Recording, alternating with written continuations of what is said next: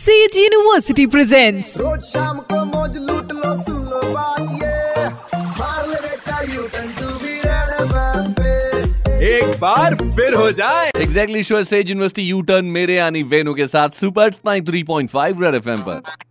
Fake news पढ़ के mind में आया वाई वाई तो याद रखना वेनु करेगा verify.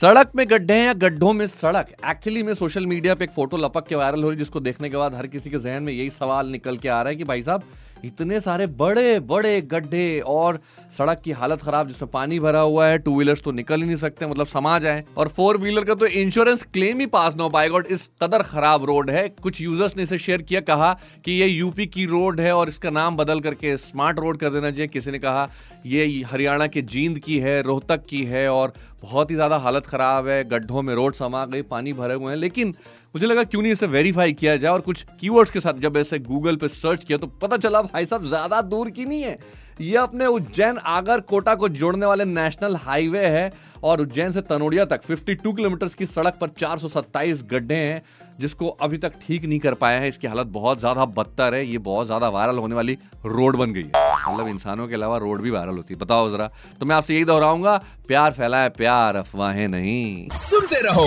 U turn with RJ Venu Monday to Saturday शाम 5 से 9 ओनली ऑन 93.5 रेड एफएम। बजाते रहो। Presented by Sage university, creating dynamic learning environment with technology, innovation and entrepreneurship. Admissions open in central India's emerging university.